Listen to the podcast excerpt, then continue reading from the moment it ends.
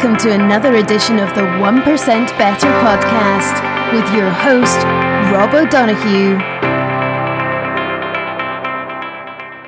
Welcome to the first in a while of 1% Better Live. Uh, did one or two of these last year, not using Zoom. We, we I was using Spreaker, which is the, the platform I host on, and it was live audio only. I think we had about two people uh, dial in. So this is exponentially more, um, and it says a lot about me, and it says more about Paidi. Obviously, that every, most people are here, so that's good. I'm happy enough with that. Um, so in in one percent better style, Paidi, I'm I'm going to dig into your your career, your past a little bit, um, professionally and personally, if you want to talk a bit about that.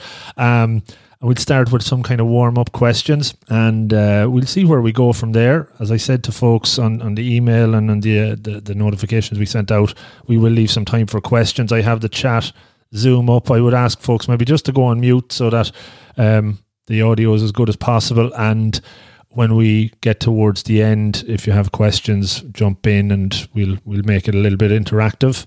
Try and keep it to around the hour or so if that's possible. And uh, yeah, we'll give it a go. Good man, Rob. Great to be here. Uh, it's been a while coming. I know we've been we move in sort of similar circles, so, and we've been talking about this for I don't know maybe a few years at this stage, Rob. So it's good on a lovely evening in Cork. You're the other side of the river. I'm the north side. Um, having a conversation, friends, uh, people I, I, I don't recognise here. So uh, I suppose welcome to everyone. Yeah, no, definitely. It's been a long time coming, but it's it's here now. So, what I normally sometimes ask, Paidi, um, to kind of warm things up, what's the most recent thing you've learned that has been useful? Yeah, um, I should have got these questions beforehand. Uh, no, I, I, I suppose uh, I'm a bit of a strange character in a way, Rob. That uh, I suppose I see uh, what I do as a sort of a, a journey, and I'm constantly uh, learning. I'd say every day uh, I suppose we're learning, um, particularly at the moment, we can't but help learn when we see what's happening around the, the environment we're in, COVID 19, uh, the impact it's having on individuals, organizations, society. Uh, it's absolutely phenomenal. Who'd have thought maybe um, uh, a number of months ago, and I know I'd have met some of the people even on this call face to face a few months ago, uh, where we'd be today. Um, I think it, it, it, there's major challenges for for us as individuals, for uh, our organizations, for our society in terms of decisions we need to make go, uh, going forward. I think some are, are probably uh, better positioned to make those decisions than others.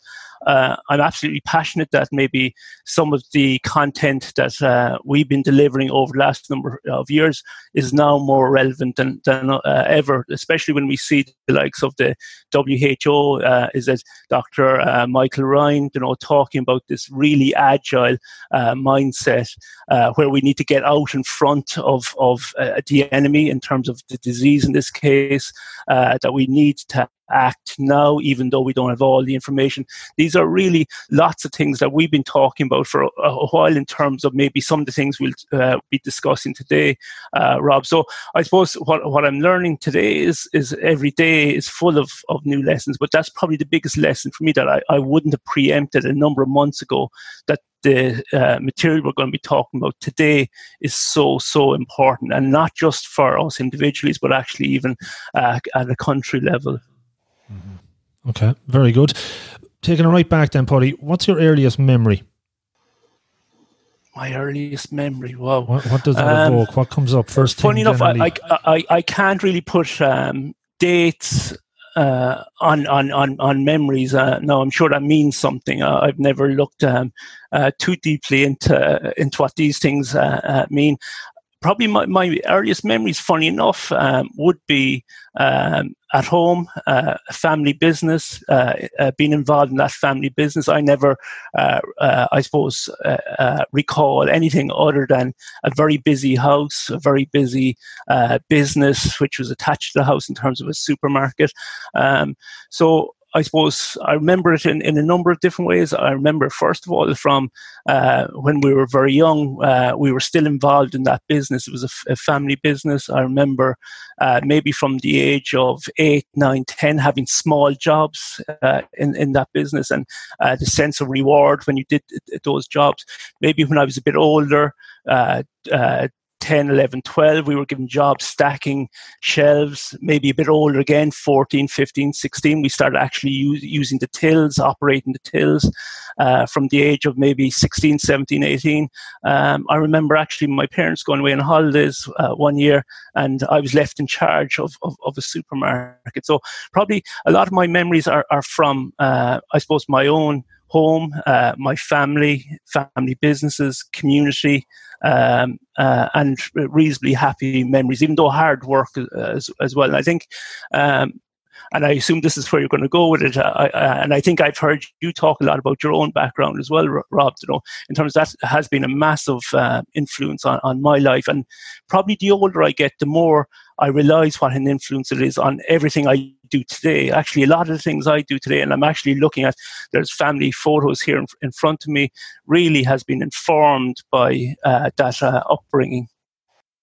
Yeah, no, definitely always good to kind of reflect back, and I like to kind of connect some of that. You mentioned hard work as as potentially something that has persevered, right? It's like a value that people bring through, and that they can reflect back and where where maybe it, it started, where it came from do you remember when you were growing up, or or even when you grow up, um, what you what you aspired to be, or what was the first thing you kind of wanted to be when you were growing up? Uh, ambition. Yeah, I haven't grown up yet, Rob. I'm still, I'm still, uh, I suppose, on, on that journey. Um, and I, through my career, actually, I've had many different careers, and uh, and I think I, I, was working out with someone uh, uh, recently that every seven years there's a sort of a big shift uh, not necessarily intentionally in, in, in, in my career. Um, and I, I can nearly trace that uh, back. So I suppose at, at a very young age, uh, I suppose we, we took things for granted, um, uh, Rob. You know, uh, for me, uh, everyone had a family business, you know, and everyone was entrepreneurial. Everyone had parents that were very, very hardworking. You know, um, what did I, I want to be? Um, I suppose at very very young age, like a lot of uh, kids, you know, I wanted to uh, play hurling football. I wanted to play uh, uh best level with the, with the, with Cork in, in, in, in my case. You know, um, probably as I got older, then um, the value of money became more real, you know, and I said, well, actually, what will I do to, to generate a, a future uh, income? Um, so I actually probably maybe about 14, 15 sort of uh, started to look at engineering for me. Um, I was always uh, uh, handy, you know, in terms of um, spatial awareness, you know, being able to use use use my hands, solve problems. Um, so probably I'd say from 14, 15, really, I started focusing on engineering, which in a way was a very different um, environment to what I would have uh, I been exposed to in a family business, especially in terms of a supermarket, which is very much human driven. Uh, it's about uh, people coming in, people having needs, having to maybe have the empathy that you, you can uh, have a conversation at whatever level they want to have that conversation. Yet when you when you look at engineering, it's very systematic. It's systems, process, steps tools. So it was a real yin yang uh, for, for me, sort of going from the background I was, which I'd taken for granted, then all of a sudden ending up in engineering, which was very much a systematic driven uh, approach. Then ending up at the start of my career, uh, um, you know, uh, software engineering, again, very systematic. But funny enough, as my career went on, um, I suppose I it, like boomerang. I returned to maybe some of those values, some of those insights I had uh, generated earlier in life. In particular, um, the more I suppose I advocated a very systematic approach to innovation uh, the more I start to realize that it works really well in some environments. So I worked for three or four years with GEC in the UK. When you're designing blades for turbines, then you need a very systematic approach to innovation. Uh, you can't get it wrong. When you're talking about blades for a nuclear turbine, you just can't get it wrong. Whereas later, then, uh, as I was, um, I suppose, looking at innovation in different organizations, organizations, I realized that that systematic approach just didn't work in other environments, especially where there was a very strong human element. So uh, maybe an example would be designing educational apps or designing connected health solutions where it was paramount that it worked for and with the, the individual. Um, so at that stage, probably I was uh, I realised there's different uh, forms of innovation, uh, but definitely uh, towards the end, those human values and the skills I'd probably developed earlier in life actually became more and more important and actually shaped, uh, I suppose, the way I would advocate in innovation where there is a need for that human-driven uh, approach. Mm. Just as you were talking through it there, as you were growing up, I, I generally like to understand about how somebody's influenced, but would you say you were influenced heavily on, on the direction you were taking from others or somebody or some you know collection of people? Or were you very definite about your i suppose making your own way and finding your own path?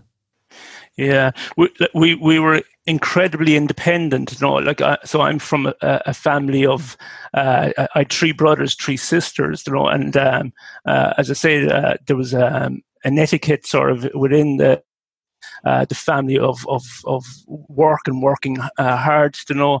Um, but uh, at the same time, we had an incredible independence, you know.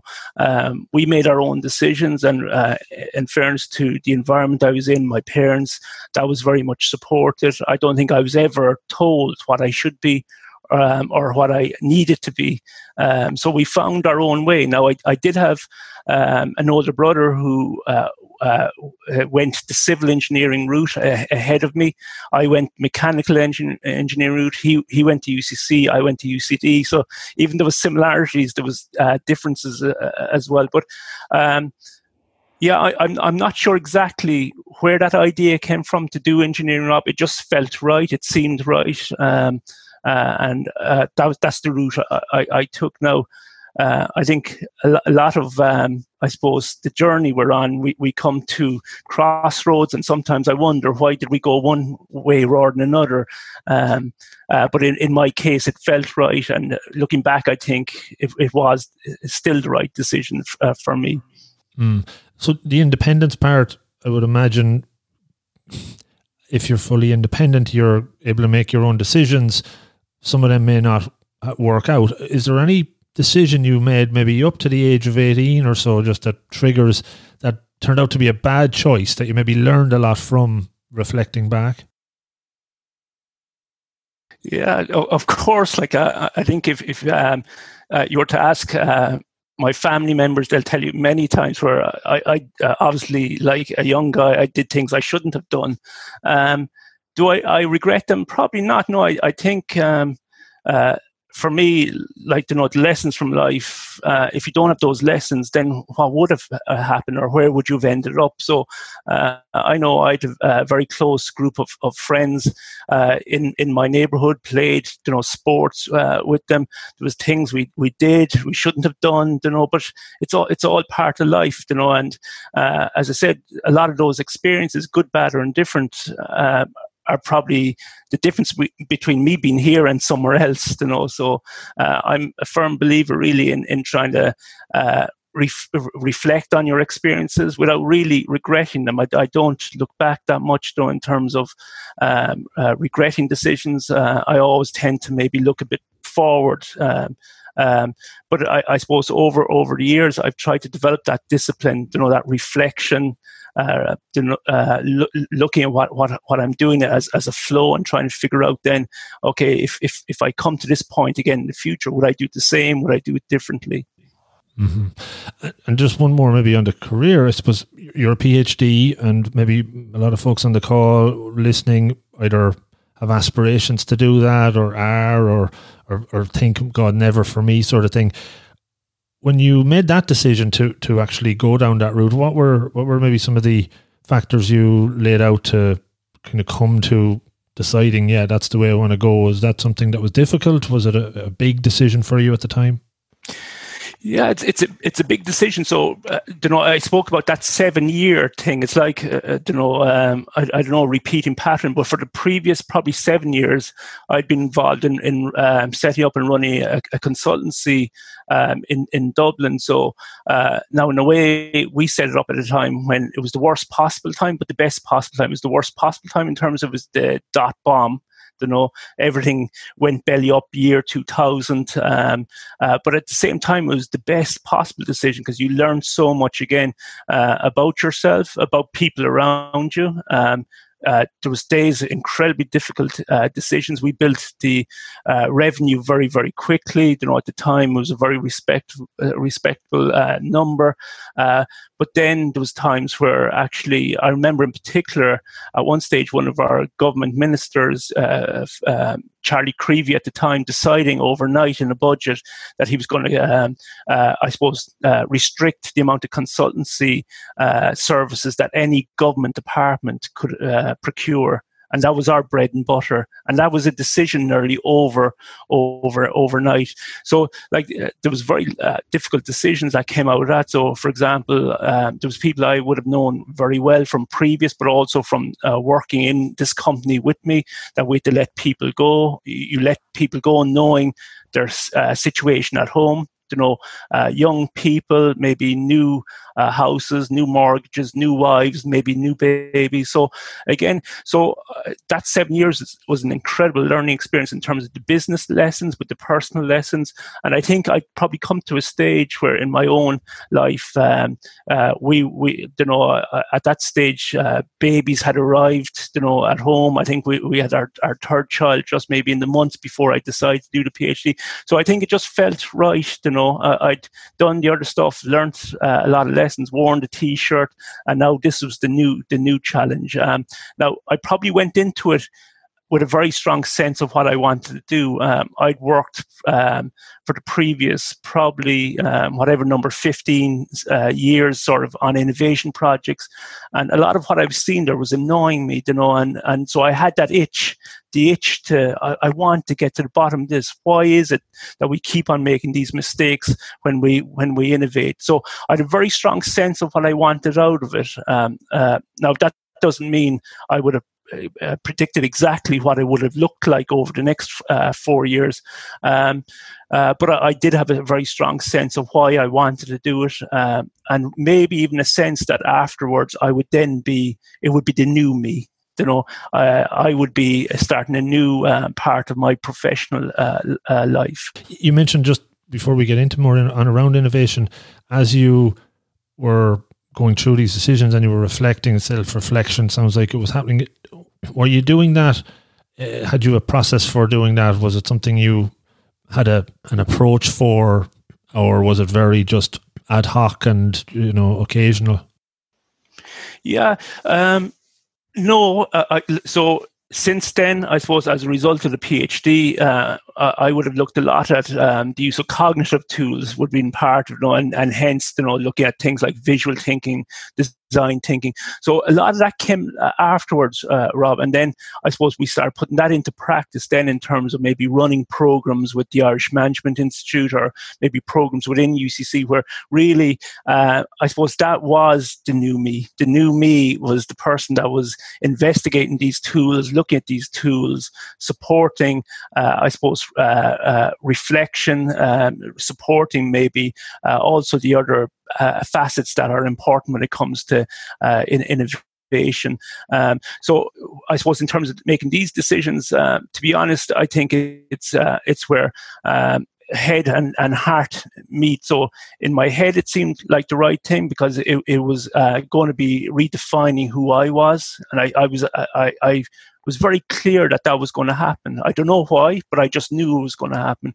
And then it felt right in my heart because uh, for the previous probably 10 plus years, I had traveled a lot. Um, uh, I was a consultant, you know, from actually quite a young age, really. You know, I, I started on, on the consultancy maybe um, side when I was um, uh, 24, 25, you know. So uh, I'd, I'd probably run a very high octane life for those last 10 odd years. So uh, my heart was saying it was actually now time maybe to spend more time as well at home, especially with young kids. So it just, it was a meeting and, and it just felt right and it, it seemed right in, in, my, in my head as well, Rob. Now, would I do the same in the same way now?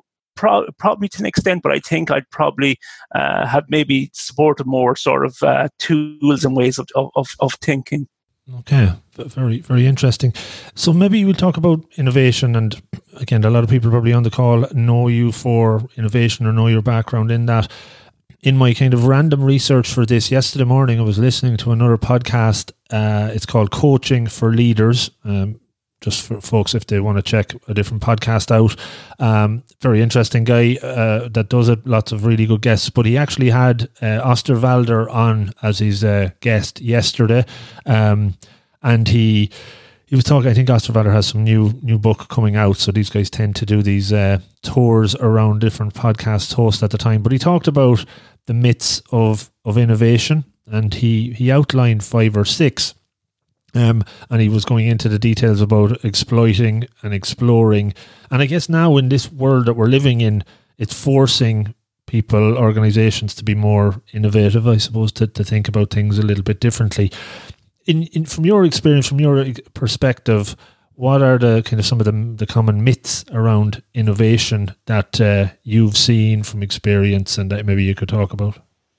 Yeah, like I, I, think at a fundamental uh, Rob, we, we all say the word innovation, and very few of us know what it is. Um, uh, I, am not sure I've come across any organization when you go in uh, to them and you're going in maybe as a consultant or a mentor or, or whatever else, um, that they have a clear view in their head of what they're asking you to do. They know they need to do it, and it's a top, we, we know sort of in the surveys, it's a top two, top three organizational priority. Everyone knows they need to innovate uh, yet, when you ask them, well, what do you understand by innovation? They can't tell you. If you ask them where does it happen at the moment in their organizations, they can't tell you either. Okay, so I think the biggest problem when it comes to innovation, whether it's innovation management or it's it's uh, maybe getting the engine, the innovation engine going, is really we don't really understand what we're we're, we're talking about. So I think one of the, the very first steps you, you try and uh, work with organizations is to, is to get them having a shared sense of what they mean by that word. Um, uh, now, the I suppose the concept itself uh, it's defined different ways, um, but it's essentially I suppose this uh, idea of creating value through change. Now, once you start to focus on the word value, a lot of other probably myths start to come out of the uh, woodwork. Value is relative, so there's no two of us will ever see the same value in anything. Okay, and that's the first thing I suppose you're trying to get a sense of that uh, value is, is is what we're we're chasing. It's not new products, it's not new new services. All of those are just means of delivering value. Um, so if if you start using the word uh, uh, value, I suppose very close after that, you're you're talking about the difference between needs and wants, which is something I know people on this call would have heard me talking about, uh, about before. There's a massive difference between needs and wants.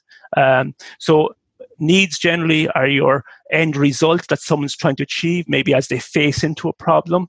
Wants is a means of maybe solving a problem. So uh, I suppose the classic uh, e- example might be um, actually I was out uh, at the front here. Maybe a lawnmower is is a means of doing something, but why do we have a lawnmower? It's to have a nice garden or a nice trim uh, uh, lawn.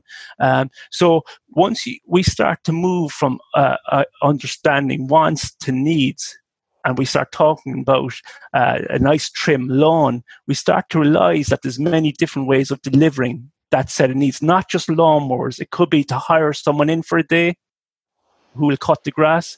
It could be to get one of those new electronic things that uh, walks around the grass itself, cutting the grass. So I think the next thing we're saying is if it's value, we need to start understanding needs. Now, needs are human.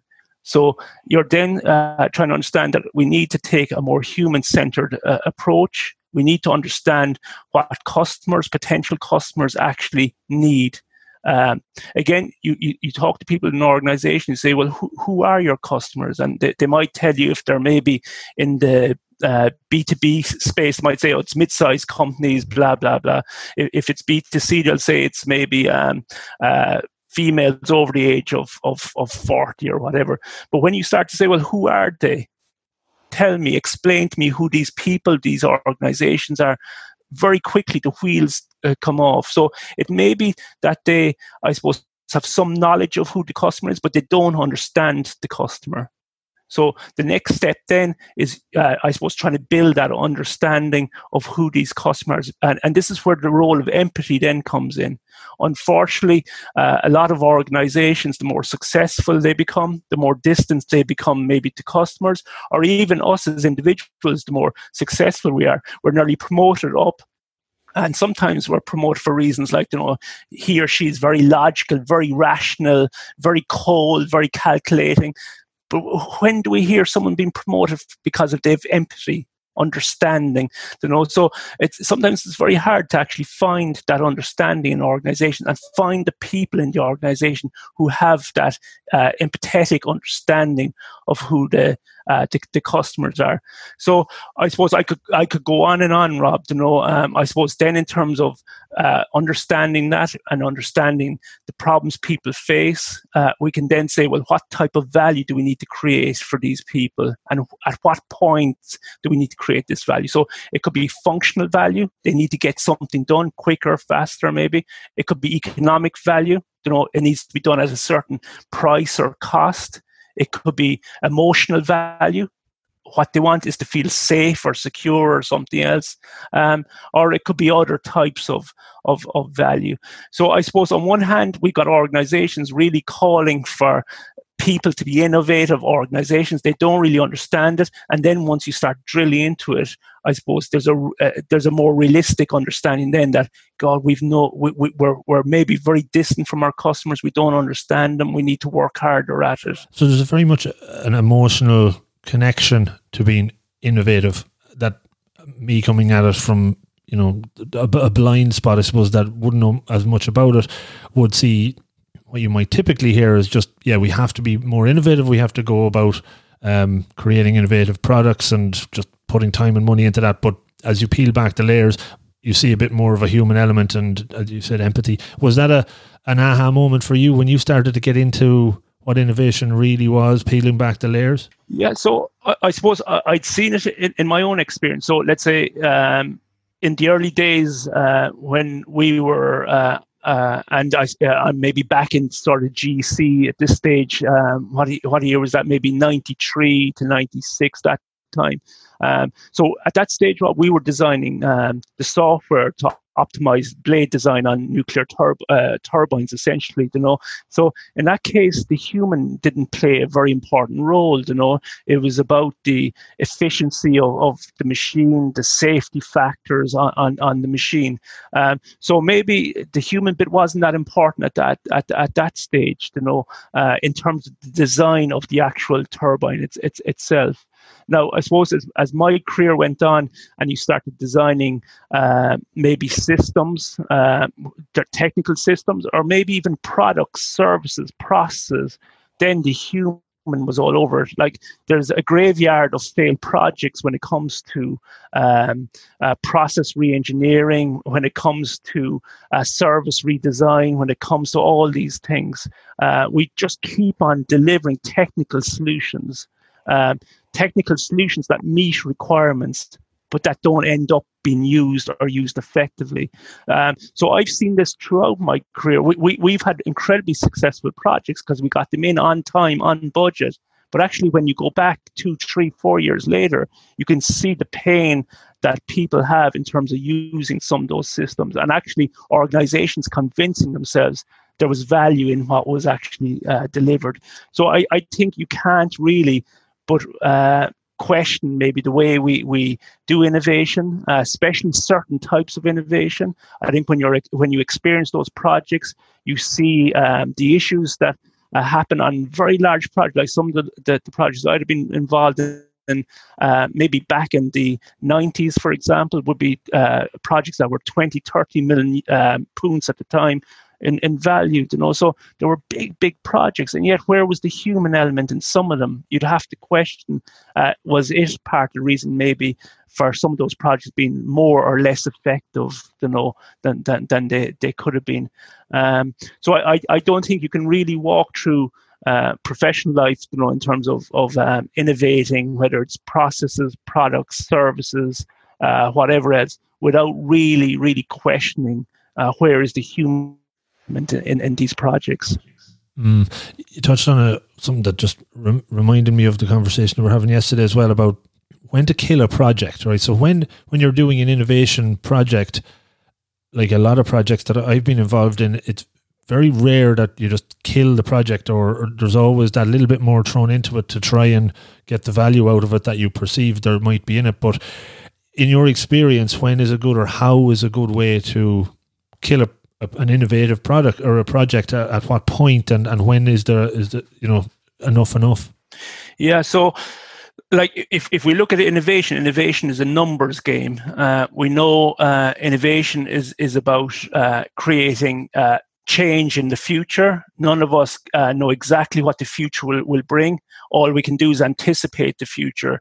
Uh, and because of the uncertainty in the future of course there will be innovation initiatives that will not uh, work and that's just the nature of it. So, you know, like if we look at entrepreneurship and we look at the VCs, the way they invest, they assume that out of every ten, they may get maybe one, maybe one, and maybe two at most that will really, um, I, I, suppose, deliver uh, on the investment. But the the value in those two offsets anything that was invested in the other eight. Uh, so those two will probably generate a 10x, a 100x return. So when we look at innovation, it's not quite the same, Rob, but it's not too different. You need a portfolio of, of projects. You need those projects that are, are near to know that they will deliver uh, value in the short term, but you also need to be investing in the medium term, uh, the long term. Now, the short term is far easier to predict because it probably involves technologies, markets, customers that we already serve. Uh, we know them well. Um, so generally those types of projects will deliver, you know, the the maybe the five percent, ten percent incremental uh, value e- e- year. On the other hand, then the stuff at the other scale, which could be the, the, the stuff you're investing on for five years, 10 years into the future, is incredibly risky.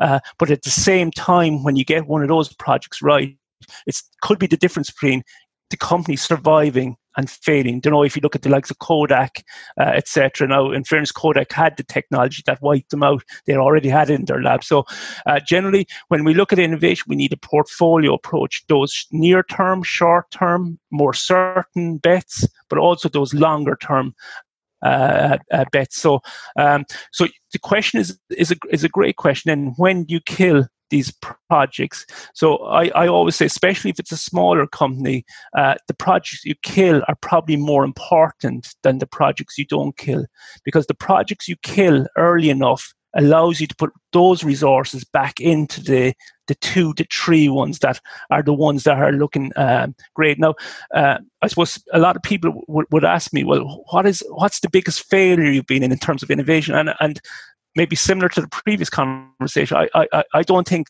innovation is very rarely a failure, provided you learn. Okay. Now, unfortunately, a lot of organizations they don't have organizational memories. In fact, as a consultant, I remember uh, going into some companies and actually telling them what the company had done five years previously, and that they were now asking me to do the same thing that we'd done five years previously that had failed. Uh, but the, the organization itself had lost that memory because of people moving from one section to another. So I think the key thing when it comes to innovation, Rob, is, is, is first of all, you kill ideas early enough, but you never kill them outright because very often the ideas you've generated through those projects become the sort of the, the seed of, of, of another project.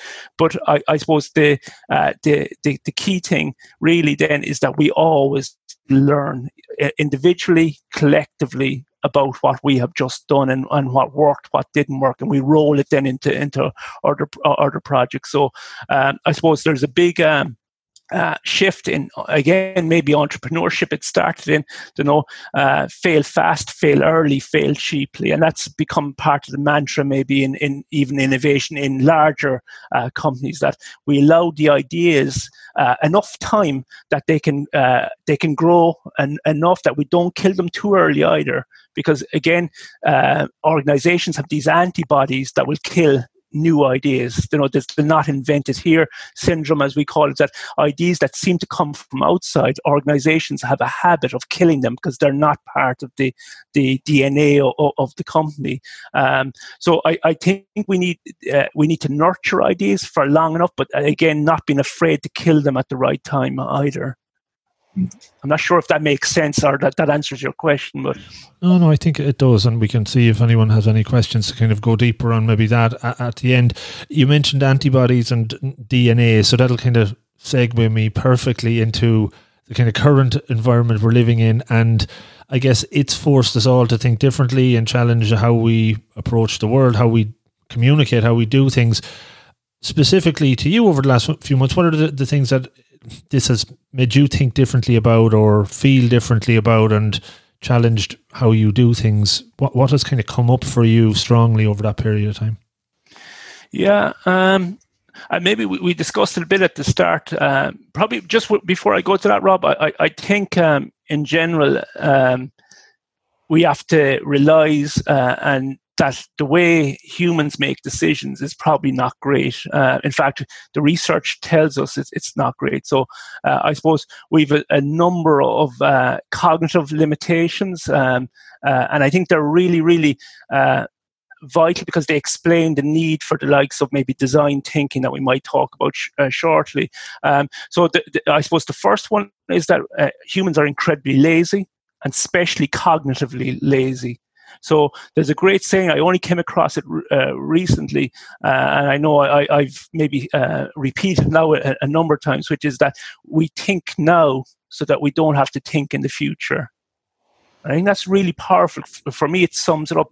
We'll only think now if we haven't done it in the past, but we'll only think now so that we then can create a pattern that we'll apply in the future without having to think. Um, and that's a major issue. First of all, uh, before maybe uh, uh, looking at the negative side, it's also positive, of course, because if we didn't do that, then everything would be first principles. Every time we see something, we'd be treated as if we'd never been here, seen this, done that, ever. But there's also a, a big uh, limitation to that, in that very often those patterns of behavior are actually very ineffective. They were even possibly ineffective when we first applied them. Without habit, we keep on uh, applying them. And um, there's this um, great um, uh, story I ca- came across. Um, I think the w- woman is called Sue Langer. She, she wrote a book about mindfulness, and she talks about these patterns of, of, of behavior. And um, uh, I think the example she gave was that um, as, as a child, um, she remembers, I suppose, um, being at home and cooking the, the Sunday roast, and these cut, uh, uh, I suppose, the end of the rump when they were putting it into the into the oven. And I suppose as she grew up, she was trying to understand why do we do this, and she was thinking there must be a reason for it because the roast tastes great, you know. So she asked her mother, who she'd seen doing it, and her mother sort of said, "God, I I don't know. It's just." That's the way I saw her, her own mother, i.e., this woman's grandmother, talk to her grandmother. So she went to her grandmother and she said, Why do we do this to the grandmother? I said, What are you talking about? And after a while, a memory came back. Ah, I know why we do that. When when the grandmother moved into their first home, just after having uh, this woman's mother, you know, as, uh, uh, uh, as a baby, um, she said actually the tin that we roast the rumps in was too small, and we had no choice but to cut the end of the rump off. So something like that. It, there was a reason, but it became a behavior, it became a habit that was just being repeated on and on and on, no one questioning it. And I think organizations are like that, Rob, individuals are like that. We just keep on repeating these patterns. So I think that's one thing that I suppose cognitively we're very, very lazy. You know, I think uh, this, the second thing is uh, we make very poor decisions. Even when we have the data, we make poor decisions. And I think there's plenty of research will point out to know the role of biases, heuristics in the way we make decisions. Um, uh, so uh, I know maybe there's there's a book called Decisive by um, um, two, two brothers, actually, the Heath brothers, and they talk about maybe four or five key um, biases that really impact the way we make decisions. And I think they're really relevant to uh, innovation. The first one is this narrowness that very quickly we make these very quick calls on what the problem is, but also what the solution is. So we don't give ourselves uh, time to explore, trying to understand what the problem is. We don't give ourselves time to try and figure out what the best solution is. We just make that very quick uh, decision. Second one is the confirmatory bias. You know, even when we know the decision may not be the best decision, we just listen to the to those words, those people uh, that will confirm we made the right decision, so that we don't have to re re uh, explore or, or, or reevaluate the decision. Um, I suppose the third one then is short termism. We tend to make decisions now that deliver value now, as opposed to looking at the long term uh, value. And the last one, then the fourth one, is overconfidence in, in our decisions. So I think cognitively we're lazy. We make uh, uh, poor uh, uh decisions. And the next thing I'd say is we make very irrational decisions. You know, is it um, Dan Ariely? I think uh, uh, wrote a book. You know, saying that we're uh, predictably irrational. Yet the assumption sometimes is that our decisions are rational. So again, as innovators, we, we might assume that what's obvious to us in what we're doing uh, that a rational user or a rational customer would go with it. Yet we know most decisions, especially when it comes to purchasing decisions, are not rational uh, at all. Um, so I suppose what does all this mean f- for me? I suppose we're seeing that at play in, in the world at the moment. You know, uh, we got those that are waiting for perfect data before they make decisions. they're trying to be ultra rational. We got another gang, I suppose, that are trying to make decisions nearly based on gut instinct of emotion, and we're not nearly trying to find where's where's the correct point here. You know, uh, are we overcorrecting? Are we undercorrecting? Uh, do we wait on the data? Do we make decisions now, even though we don't know the re- repercussions? And I think it's been fascinating watching that. And that's maybe back to the, the point I made earlier, you know, about um, Mick Ryan, you know, and just saying, guys, we just can't wait. We're not in an environment now which is business as usual. This types of environment that a lot of us work in or in organizations. We just have to make a decision now. Um, that I think ties in really, really nicely with um, this idea of structured and unstructured decisions. You know, when you're in an, a structured environment, you've the time to analyze, categorize, uh, and come up with the optimum solution. When you're in a very unstructured and very chaotic environment, you do not have that time. You have to go about making the decisions in a completely different way. In this situation, you have to do what we call probing. So you try something, watch the reaction, maybe you do a bit more of it, um, and I, th- I think that's a very, very different type of, of, of, environment. Now, the, the type, the I suppose the mindset we use in innovation um, is more on that other side, that unstructured problem solving uh, uh, side. Uh, I wouldn't claim that this innovation is on the structured side at all, at all. Yet, most of the managers we train, most of the leaders we train, uh, if you go into most of the MBA programs, guess what we teach them? We teach them on the structured side, critical thinking that you you can think your way to an optimum solution. When you're dealing with the likes of what we're dealing with at the moment, that will not work because there is no perfect solution for one thing, and there's no even perfect uh, data that will tell you where you are at the moment.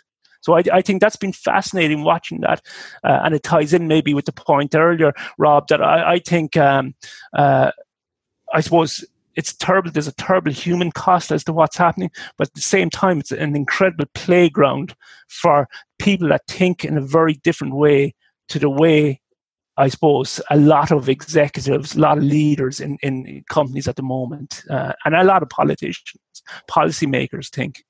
Well, come up for me, lots of things there. You talked about so many interesting topics, and for some reason, the um, the story of, of cutting off the rump brought into mind everybody buying toilet roll, right? Everybody was just buying toilet roll because everybody saw everybody else buying toilet roll and weren't really questioning. They, they didn't really do any research into supply chains, I would imagine.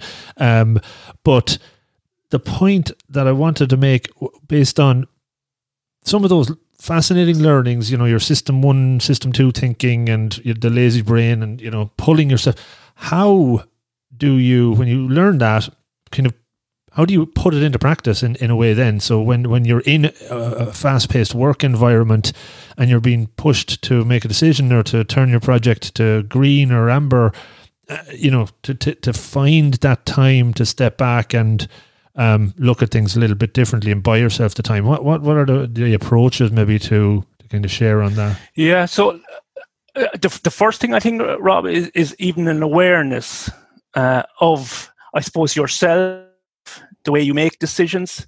Um, and I think uh, for us, uh, we've been very fortunate. I see some of the maybe the individuals here that we've probably at this stage ran about 400 individuals through, uh, I suppose, uh, t- uh, innovation, design thinking, um, uh, and mentoring maybe people doing projects in, in, in, their own environment. So probably a lot of the insights from that.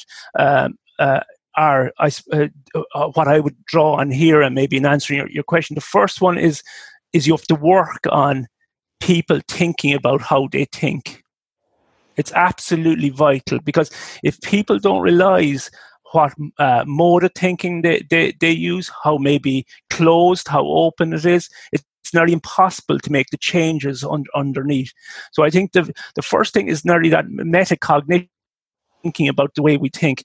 And what you're really trying to uh, stress at this point is the uh, importance, really, of I suppose the closest thing would be a growth mindset. You know, Carol Dweck, that idea, you know, that some of us have a very fixed mindset, some of us have a very, uh, I suppose growth uh, mindset. You're pointing out that the types of environments that uh, innovation is trying to survive in really requires more like a growth mindset. Um, so you give maybe the example, um, and people would have heard me saying this before.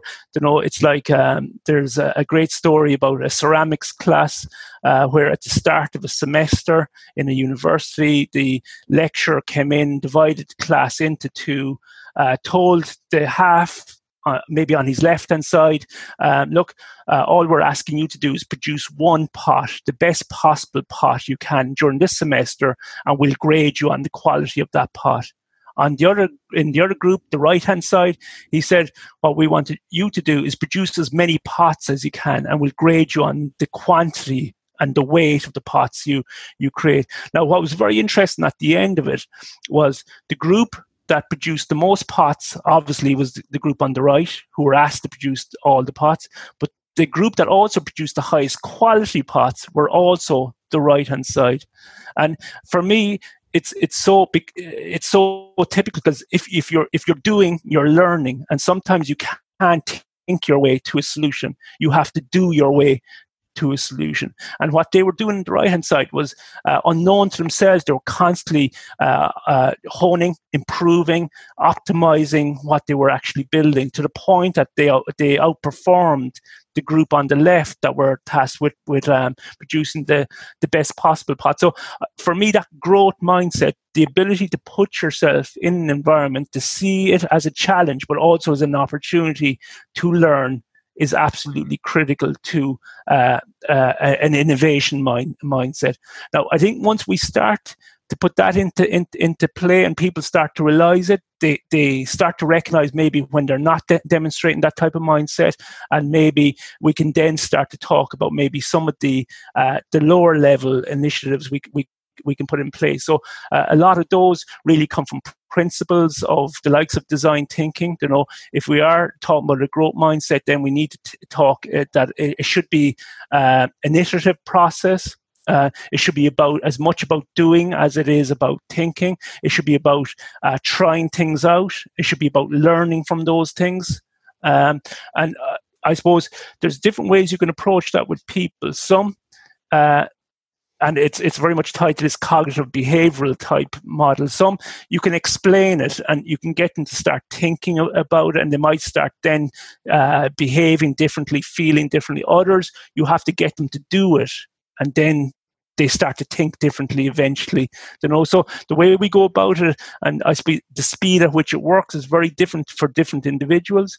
The thing that resonates is very different for some people. It's the doing works best for someone because when they're doing they're they're actually figuring out god i can see now how i'm starting to think differently i can see now how i'm starting to uh, feel differently about it. others you start with emotion others you start with with with the cognitive the thinking bit um, so i think all of those elements coming into play uh, really uh, I suppose what we'd see uh, the difference between, let's say, someone that's on maybe um, uh, a part time uh, I don't know, 12 month uh, or, or eight month program is the difference you can see and hopefully the difference they can see by the end of it is absolutely phenomenal. But it's all small changes being added on top of each other that become hopefully habits. Now, if you're talking about an 18 month, which sometimes is what we do with the IMI, for example, uh, I always say to someone that uh, the most successful changes we've seen are people that come in thinking they're doing one thing and end up in a completely different place because uh, we know that most of our preconceptions are wrong because it's coming from inside us. But if you go through this process, which is a very human centered process of building, uh, uh, uh, evaluating, reflecting, you're constantly adjusting. Like the the ceramics class you're constantly improving. And in general you end up in a place you did not expect to end up at the start. Um, so I think there's lots of then individual tools you can use along that uh, journey. And for me, innovation uh, and design thinking isn't a set of tools; it's actually a way of thinking. Um, and uh, unfortunately, in, in some of the literature, it's written about as if it is a set of tools but actually the set of tools is absolutely useless unless you start to think differently. You know there's that terrible saying rob you know that a fool with a tool is still a fool you know. Uh, it's a bit it's a bit like that you know that we can have these tools but all they become is checklists. They're completely different and the tools actually become uh, irrelevant if you start thinking differently. They're just they're just a cognitive crutch, you know. They're a way of getting going. But actually, where the real magic comes is when we start to to think differently. Um, now, I think some of that magic. Um, is very it can be very difficult for some people you know it's not natural maybe that growth mindset is natural but also a lot of us professionally when we go into work behave very very differently sometimes to our natural predisposition you know? So in in work i have to be an expert. In work i have to be uh, the expert in in my area. So when it comes to actually uh, innovation design uh, you're never the expert. The expert is always the person that you're creating the value for. Okay? So trying to get people to get their ego out of the way is absolutely very very difficult and yet it's so different to that uh, or so important sorry rob to that mindset if we can't get that ego that that self out of the way temporarily then the i suppose the link between needs and solutions is, is blocked by your own perceptions your own filters uh, and, and, and whatever else. So that can be a lot of fun. Uh, we do it in, in different ways. Some of it as i say is maybe through the use of these tools cognitive tools. Uh, a lot of it is uh, through questions you know asking ourselves or someone else asking you questions where sometimes it's absolutely pain in the rear but it's constantly trying to get to the essence of, of what you're doing. So it's it, at, at a very simple level it might be trying to get you from talking about wants to needs. So you're talking about this product. You're talking about its features and how great the features are but why are you doing it? What's the need you're trying to address here um, so that can be a lot of fun. It can be a lot of, of uh, challenges as well for uh, for individuals. Some individuals, as I say, go faster, others slower. Um, some it sticks with them for a long time, and maybe the rest of their career. Others maybe revert back after a while back to the um, the you know those old patterns. Yeah, bringing a beginner's mind to those sort of challenges, and, and as you said, I've seen leaders that don't like to be ha- having a beginner's mind or, or not to have all the answers and and that is a stumbling block straight away right? So it's kind of leaving the ego at, at the door if possible. Um, we're up to about four, four, 55 or so minutes Paidi and I said I'd leave it open for a few minutes then for any questions. If anyone has anything in the chat or just want to jump in with any questions for Paidi it's your chance to uh, to really grill him at this point. This is the chance now to ask those hard questions. If they don't, I have one or two here anyway, so we'll see. Hey, Paidi. How are you, Dara? Paidi, very good, very good. Um, I, I, guess it's more of an observation more than anything else. Obviously, I've gone through, as you know, I've gone through the the, the training with you guys with the IMI, and uh, one of the things that has really struck me, and the course gave me the confidence to do it, was the the actual uh, the doing, the growth mindset, and going out and doing things and taking a chance and failing and going back and doing it again and doing it again. And it's it's been something that I, I have tried across across a few things uh, since the course, and I found it to be uh, incredibly rewarding, but very successful in terms of the return I'm getting it getting on it as well, without being too specific with it but uh, it's uh, it's something that has has really resonated with me.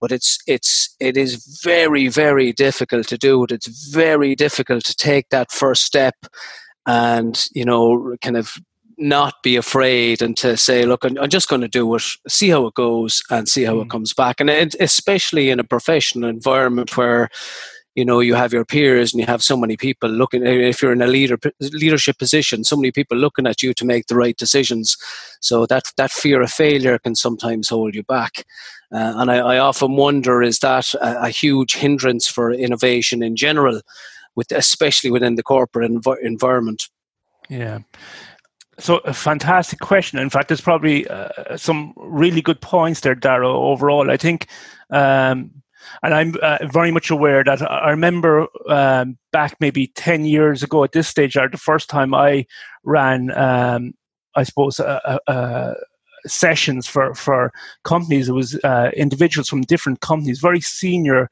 people. And I remember I started talking about this idea of, you know, let's, let's, let's do things, let's play, let's try things out. And I remember looking at the front row and they all had their arms folded, as in, God, we're we're serious corporate executives here. You're talking about playing. We don't do play. So I suppose it was a, a fantastic lesson, uh, and that was the very first session I'd done. And I remember it was a great lesson because uh, I realized very quickly the way you have to ease people into it um, has to be slow, steady. But before they know it, it's like walking into that sea. You know, you just keep going one foot at a time before you know it. You're you're up to your neck or, or, or whatever else. But you, you you take them in one step at at a time. Um, and I think even that group, that very first group I, I did, I remember within probably two or three hours. Next thing you looked around and they were all doing it you know but mm. actually what maybe got their gander up was maybe some of the nearly over preparing them for what was going to come next. And I think it's the same in organizations. We, we now go into organization, I, and I don't even mention the term design thinking. I don't mention uh, innovation because I think there's a certain amount of, uh, uh, I suppose, fatigue when it comes to those terms. But what you do is you get people to start doing bits, you know, things, and next thing the human need and the dynamic starts to take over and they start uh, to working with each other because we're social creatures so actually i would say what we eh, put them doing is more natural than maybe the way we do things in organizations, which are sitting in meeting rooms, you know, with cups of coffee. Um, uh, like, I, I, if you look back thousands of years, do you really think our uh, our forefathers, foremothers, whatever you want to call it, sat around talking about what they were going to catch that day, next week, next month, what they need to do for the next seasons. Of course, and they were out doing things. So I think it's a very natural uh, uh, approach, and I think you're spot on. I would tend to ease people into it, and maybe afterwards you tell them what they were doing, not necessarily during or you know. So I'm, I'm not sure if that answers um, your your question, uh, uh, Dara. You know, it makes sense. makes makes total sense. There's there seems to be an art to it, that, uh, even in itself. That art it takes some time to get used to it, but it's about just saying, "Look, I'm just going to do it." Yeah, uh, to a certain extent. Yeah, and and like you're you're a great example in a way because for you, you said the doing sort of caused the penny to drop. For others, yeah. if they're if if they're not of that same mindset, they have to think it and start to feel it before they do it. So, and that's the dynamic you see in the groups. Some people will go and do it straight away. Others won't do it straight away because they'll be afraid they'll look stupid. So they have to think it out, and you have to nearly give them confidence to, to start taking the steps by feeding them maybe the case studies, the examples, the the data that explains that design innovation uh, is, is is is of value. So for you, the doing came first. For others, sometimes the thinking. You have to work on the thinking, and then eventually they'll do the doing. Uh, now, I think the quickest way, from my experience, is people that do straight away. You learn quickly, but others are different, and you have to work on their mind first before they'll do anything for you. Thanks, Paidi. Um, yeah. I had a question, Paidi, around what you think about the new norm in relation to COVID 19, the way we interact as humans. We talk about social distancing. Um, I, I suppose it came to mind when I was taking the dog to the vet today, and you're looking at surfaces now you're looking at companies that are, I suppose, assessing risk for contact via credit cards, etc. So the whole new norm, the whole, you know, we talk about human-centered design. What is going to be the new norm? And these questions that's going to throw up where com- where consumers and customers will start assessing companies based on how they're addressing risk to the person coming in the door, making a payment for, you know, a bottle of 7 Up or whatever, you know, be it a person hotel and they're engaging with the the person, the receptionist. How many per, uh, credit cards is that person handled? You know, what is the hotel doing to reduce risk? You know, so this mm. whole concept of of the new norm that that especially is going to be relevant for companies now. You know, yeah, so um, uh, yeah, I'm not sure we know exactly what the, the new norm uh, is uh, yet, Mike, or, or actually will there be any new mm. new uh, norm? Will it be sort of emerging norm? Mm. Know, it's it's shifting as, as we go as we go along. Um, I I think uh, it's interesting to see what is happening in organizations. Um, it can go two ways. I think. I think you know there's that great um, uh, piece at the moment about who, who's the biggest catalyst for digital transformation in, in an organization. Is it the CEO, the CIO, mm, or, or COVID? Yeah, or COVID. So mm. I think COVID is an incredible disruptor. It, it is transforming organization, but I think that can go two ways um, based on what I'm, I'm I'm hearing from different companies. Some it'll be a real opportunity to implement things that they've been talking about for a while and haven't got around to. Um, but I think, on the other hand, there's also a danger that we're going to implement things without designing them properly. Mm. Uh, and I'm hearing from some uh, uh, organizations. One actually that um, I, uh, fairly local here that put a lot of effort into service uh, design, you know, service redesign, uh, where they're saying now it's all about speed and maybe too much speed, where they're not uh, designing it based on the humans that will be using those services, whereas previously they had been doing that. So, in some organizations, I think it's an opportunity for doing things, but uh, in some cases, actually, to go against what I was saying earlier, maybe we're, we're going to do things too quickly, bypass things like, you know, uh, human centered design, maybe privacy uh, issues, uh, other data issues, you know. So, um, it's interesting how it, it, will work out, but I, I think. Um, uh, I think uh, as always, I think the technologies are, are, are shifting. I think the uh, the markets will shift, people's needs will shift. You know, so I think it's very, very un, un, uncertain times for organisations. Uh, now more than ever, we're going to test whether organisations can truly innovate uh, at a fairly quick rate. Paidi, I have a question from the chat. Um, can you talk a little bit? It's from Owen talk a little bit about simplicity. Often, great innovation is quite simple. When when, when I first um, started, I suppose in the innovation game, a lot of them were uh, technology um, oriented changes. So there was maybe um, a software system there, uh, Rob, and for a long number of years. Um, there was always an assumption that a piece of software uh, or a system is better if it can do more than all the other systems it competes with. And essentially, that was the, what we call the feature race. We're adding more and more features to software, to systems, uh, to the point at which some of them became un- unusable. interesting enough, um, in probably in the last maybe five to ten years, we have a, a move towards user experience (UX), um, which is part of a bigger move, I think, in design anyway, towards simplifying. Actually, value sometimes means removing things, removing features so that it becomes uh, a more effective user experience, that it's an, an, experience for the person by providing them just the features that person needs, not anything more, not anything uh, other than what that person uh, needs. So I think that's very interesting that there's been a move uh, towards that simplification of, of design, simplifying the experiences, simplifying the, the steps and services, etc. I think in, in probably in the last maybe uh, two, three years, there's even been a move beyond that where we're talking about actualization, where it's about uh, not what the, the, software does or the system does, but it's about supporting the uh, user to become something you know and it's that idea that systems are there to allow us to become something. That might be to become a more productive employee or uh, uh, I suppose a more attentive patient, you know, the true connected health.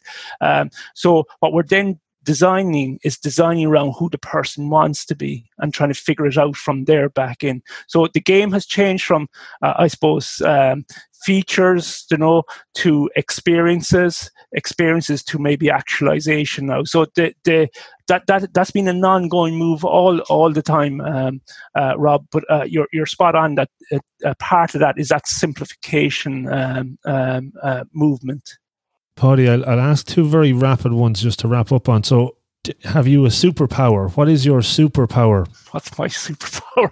Um, yeah, Take off I, the shirt and the show me, Paidi. yeah, yeah, yeah, yeah. I've got my Superman outfit. Um, it's a great question, he's, uh, the Rob. male. He's the male version of uh, Wonder Woman. He has a truth lasso. He, he puts it over you. yeah, yeah. yeah. um, it's it's interesting. I'm not sure it's a superpower. I I always get pulled back to um, mentoring or teaching, uh, even though most of my career has been spent, you know, more on the consultancy side. Um, I suppose I have uh, and I'm energized actually by um, working with people. Even if it's online here, I even enjoy this. So I now probably have more energy after this than I had before. And I think I said that to you before, Rob. I, I get energy from working with people online or face to face. I think it's probably uh, if I do it's it's been able to read people maybe and read them reasonably well. And I think that goes right back to where we started this conversation. What is it an hour and ten minutes ago? You know about uh, I suppose being exposed when, when you are working in a family business, you, you're you're exposed to an incredible diverse group of people. For us, um, uh, we had a supermarket right on the city boundary. We had on one side. Um, probably areas of, with the highest unemployment in the country at one stage. On the other side, we had uh, green fields with farmers. We had big houses, you know, that were lived in by executives. Apple was only two or three fields away from us. And actually, when I was growing up, it was fields because I played football where, where Apple now lives. So I suppose being exposed to that diversity of, of views, you know, um, probably is the thing that I, I go back to when, when, actually when when when I'm in a corner that's probably the thing I will bring out you know it's it's trying to understand uh, people trying to understand where they're coming from uh, maybe trying to find a way forward based on on, on who who they are. Um, so I, am not sure what you'd call call that. It's um, I suppose it's it's it's my go to probably um, uh, superpower if it's if it's a superpower. Yeah, and do you have a kryptonite then to uh, answer the other side of that?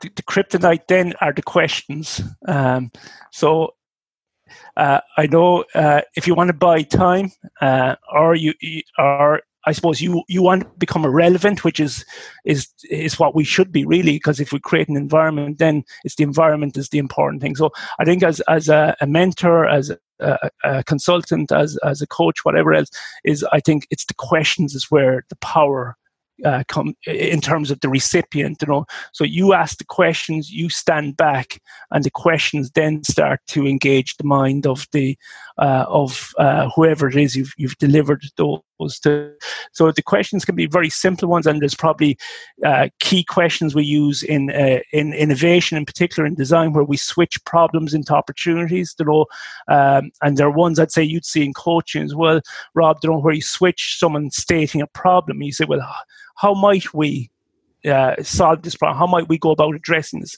this problem?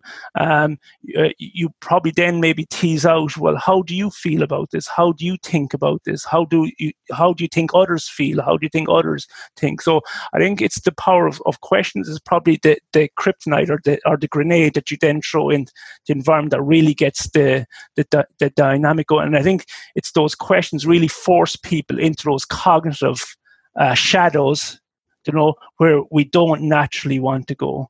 I think the questions are what force you into the, those corners of our mind, which we naturally will not uh, go into unless we really have to. Very good. Perfect.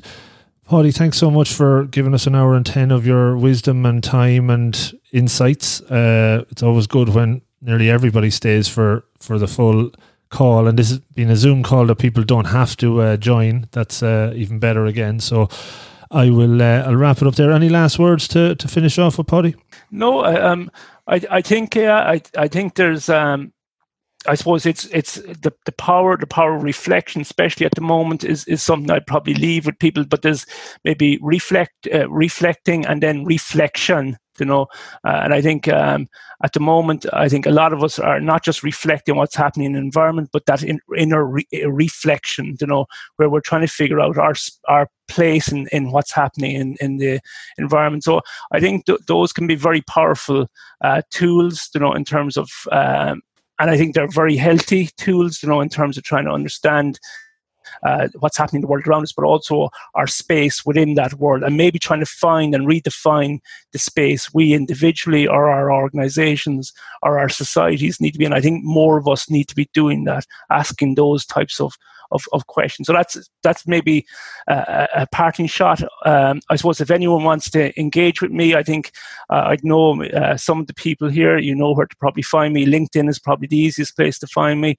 Um, hopefully there'll be plenty of events coming up. Um, uh, I know we're, we're uh, there's a group of us looking at uh, maybe digital transformation and a few events around that.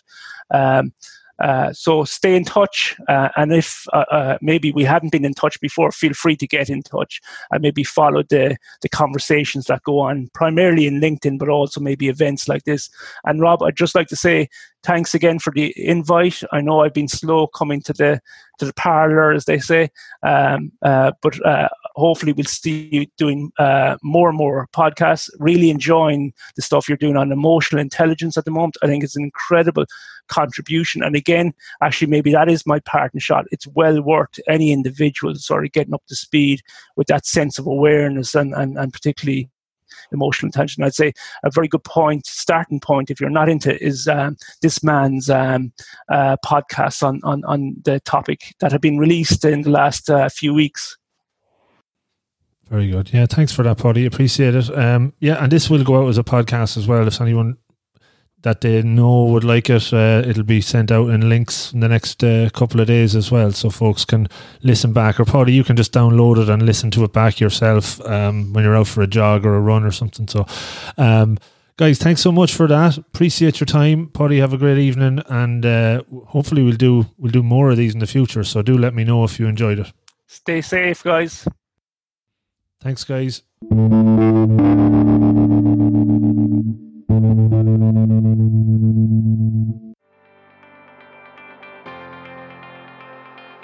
Hey folks, thanks so much for listening to the show. If you enjoyed it, could you please consider helping me extend the reach of the podcast that a little bit further? You can do that in a number of ways. The number one way is to subscribe on your app of choice.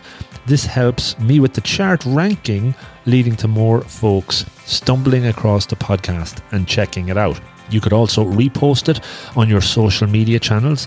Any of them would be great. And maybe even tell a friend in person or over the phone. Pick up the phone, give them a call, and tell them about the 1% Better podcast. Tell them about this episode or one that you've heard in the past. Any will do. I would really appreciate it. In the last year, we set up a 1% Better Slack community, which you can join for free. And interact with me and other members of the community, and improve through holding each other accountable and sharing monthly challenges. It's a lot of fun. Check it out.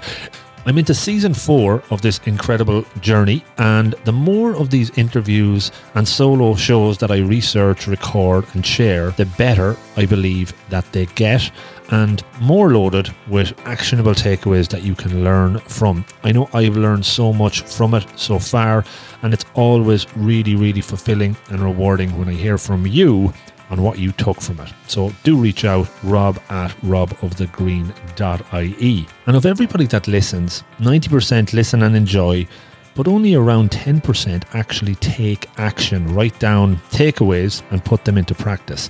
I am convinced that if we can move that number a bit higher, the listeners will not only make steps forward towards their goals, but they will be more fulfilled and happy and better. Change doesn't happen overnight, it is hard.